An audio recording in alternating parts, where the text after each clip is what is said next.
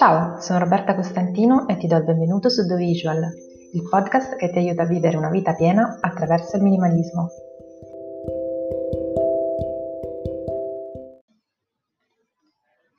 Ho sempre pensato di non avere tempo per molte cose nella mia vita.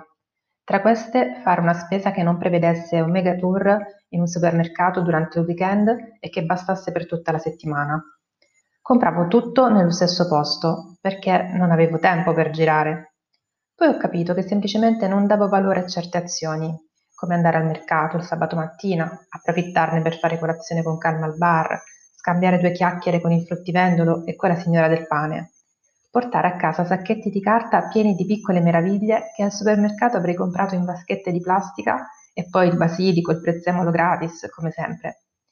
Una gentilezza di chi fa questo lavoro, che ricordo sin da piccola, quando andavo a fare la spesa con nonna al mercato, solo che lei li pretendeva altri tempi. Ho capito, complice anche il periodo che stiamo vivendo e che ci sta togliendo molta nebbia dagli occhi, che non è che non avevo tempo, semplicemente lo usavo male.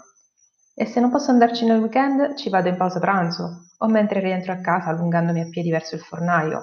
Vuoi mettere a mangiare il pane fragrante e fresco di giornata che non ha fatto viaggi in furgone?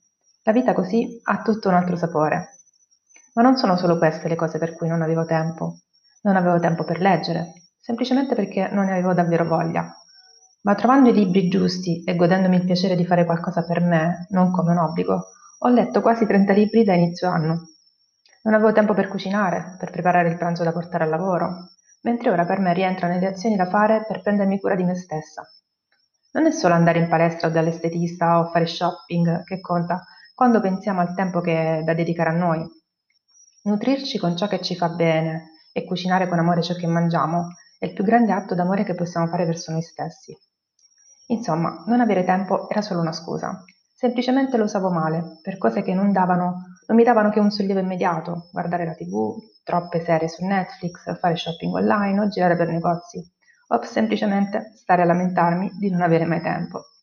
Un passo alla volta, ma si può fare già tanta differenza. Il minimalismo è uno stato mentale, un approccio alla vita e non solo alle cose materiali. Ne parleremo insieme, puntata dopo puntata, nei prossimi podcast. Ti aspetto su The Visual.